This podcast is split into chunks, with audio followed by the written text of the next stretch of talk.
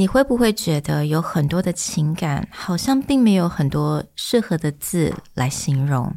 Well, it's your lucky day. 今天让我们来分享一些蛮有名的 made up words，特别是来形容不同的一些悲伤感。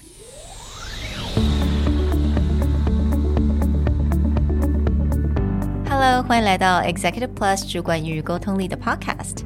I'm Sherry, an educator, certified coach, and style enthusiast. 我相信专业有效的沟通是语言跟逻辑的完美结合。And I'm Nick, a startup consultant, corporate trainer, and late night gaming junkie. I believe great communication requires the right mindset and solid frameworks. 我们希望带给大家职场英语的技能、跨文化沟通技巧与其他能帮助您成为出色领导者的工具。 Join us each week as we share our experience, research, and methodologies to take your communication and language skills from good to great.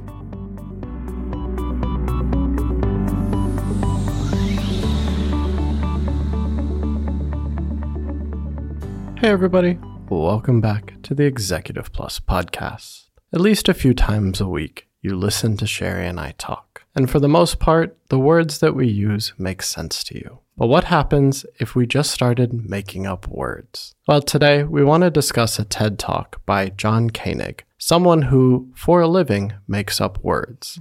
But words, he feels, beautifully express ideas that we just don't have the right words to describe yet. Mm. So he's the author of a book called The Dictionary of Obscure sorrows，所以就是一些悲伤的感觉，但是这些感觉它可能蛮微妙，它可能比较细微，但是你又发现没有足够的字去形容，因为其实啊，在很多的语言来说，有有一些，比如说西班牙文，它有的一些单字在英文是没有的，中文是没有。那当然一样，我们中文有的单字，英文可能没有，其他语言没有，但是有一些这种。obscure sorrows 可能是全世界都不太会有的。那我觉得也蛮有趣的啦。So let's take a look at just a couple of example today and see if we can apply them to our everyday life. One word that comes from his dictionary that I particularly like, and I think this is incredibly true for most entrepreneurs, especially entrepreneurs who have been at it for a while, is the idea of Veimodalen, which he says is the fear that everything has already been done. I like this word because I think most people who are in their entrepreneurship journey, when they first get started, they're mm-hmm. excited by an idea. Maybe they look mm-hmm. around briefly and they don't see someone trying to solve this, or it's a problem they have and they try and solve it. But then the more that they grow and the more that they look outside of their own circle, mm-hmm. they start to feel like, oh my God, has someone already done this? Is this already a thing? Is this not a thing? It's just that fear that something has already been done.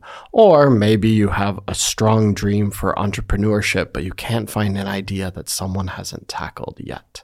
Even for content creators, I think this is something that could be a fear for a lot of people on social media because we're constantly trying to do something very different you know, something that you can't find anything similar anywhere else in the world. So yeah, definitely it, it is a, a small fear, but it's a fear that comes up quite a lot in different phase in your in your career. Another word I wanted to share that I thought it was quite interesting. I think it's pronounced as watashiato.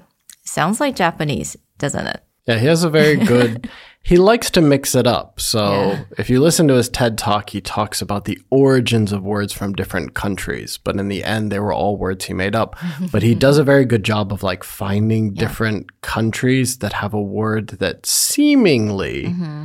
sounds like it should be from that language. Right. So this word, watashiato, what does it mean? It's a noun. It means that it's curiosity about the impact you've made on the lives of people you know wondering which of your harmless action or long forgotten words might have altered the plot of their stories in ways you'll never get to see. I think, yeah, this is definitely something I thought about. I mean, I wouldn't say this is like sorrow, but you're just wondering, hey, as a teacher, right? I was a teacher for a very long time. 我都会想说，hmm.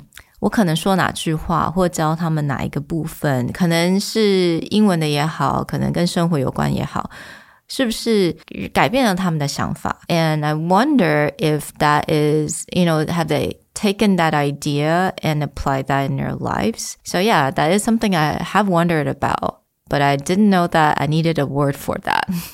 Yeah, you always have to wonder it's like, what actions have you taken, whether it's someone you touch directly or someone maybe, like in the case of our podcast, we've never even met, Yeah. where some information we gave them became very useful. Or maybe there was something that we said that someone used in a different way and we just mm. don't know. And it always becomes that interesting thought experiment. So, mm. this is a great word for that. Well, the reason why we wanted to cover this talk itself is not only does it create this really fun thought experiment for ourselves, digging through his blog and his YouTube channel where he actually lists out all of these different words that are in his dictionary, but also just an example of a really tight five minute talk that's, I would argue, almost perfect as far as if you listen to it, it grabs you the whole way through. You get a clear point, and it's something that you might actually want to go back and listen to again. Mm. A few things that I really like about his talk proper. One is, is that he opens with something that seems quite clear. He mm. just goes, okay, different languages have different words that mean things that we don't have in our own English language. And he gives a few examples from Chinese, from German, etc.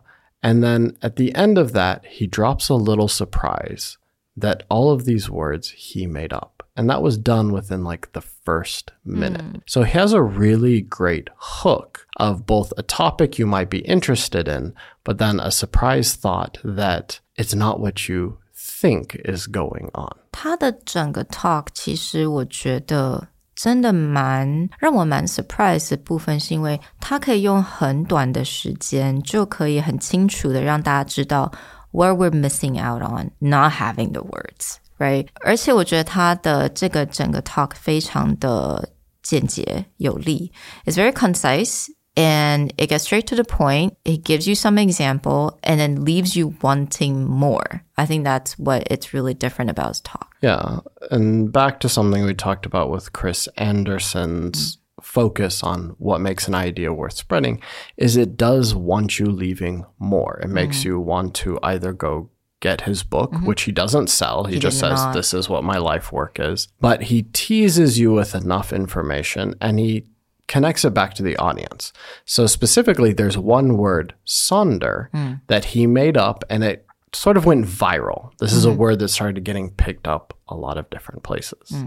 So if you're curious, like us, sonder means that it's a realization that each random passerby is living a life as vivid and complex as your own. So, for example, we are the main characters in our lives, but we are the side characters or the supporting characters in other people's lives. And this idea immediately strikes most of his audience of mm. like, oh, that's really true, or that's something I've thought about, right?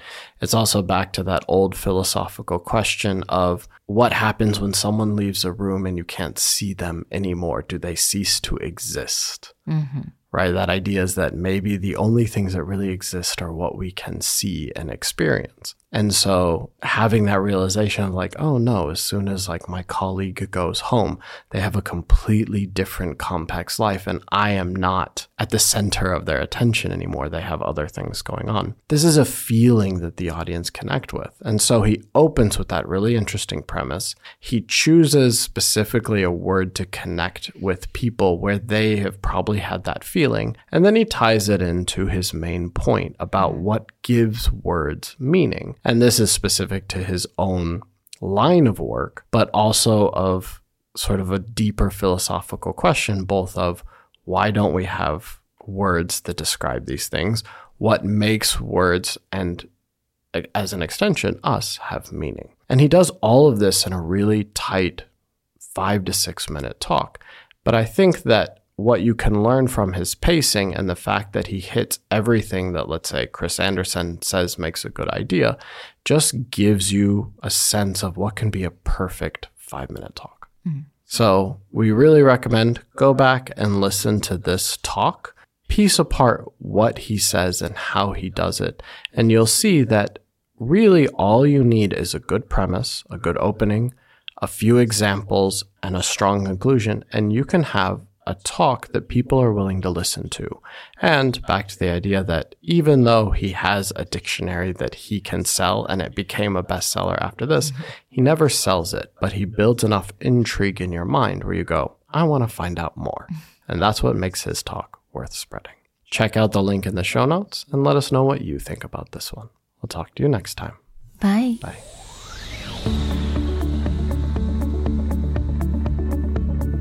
The Executive Plus podcast is a Presentality Group production, produced and hosted by Sherry Fang and Nick Howard. You can search us on Facebook, 主管英文 Executive Plus. You can also find us on Instagram, Communication R&D, and email us at sherry at epstyleplus.com.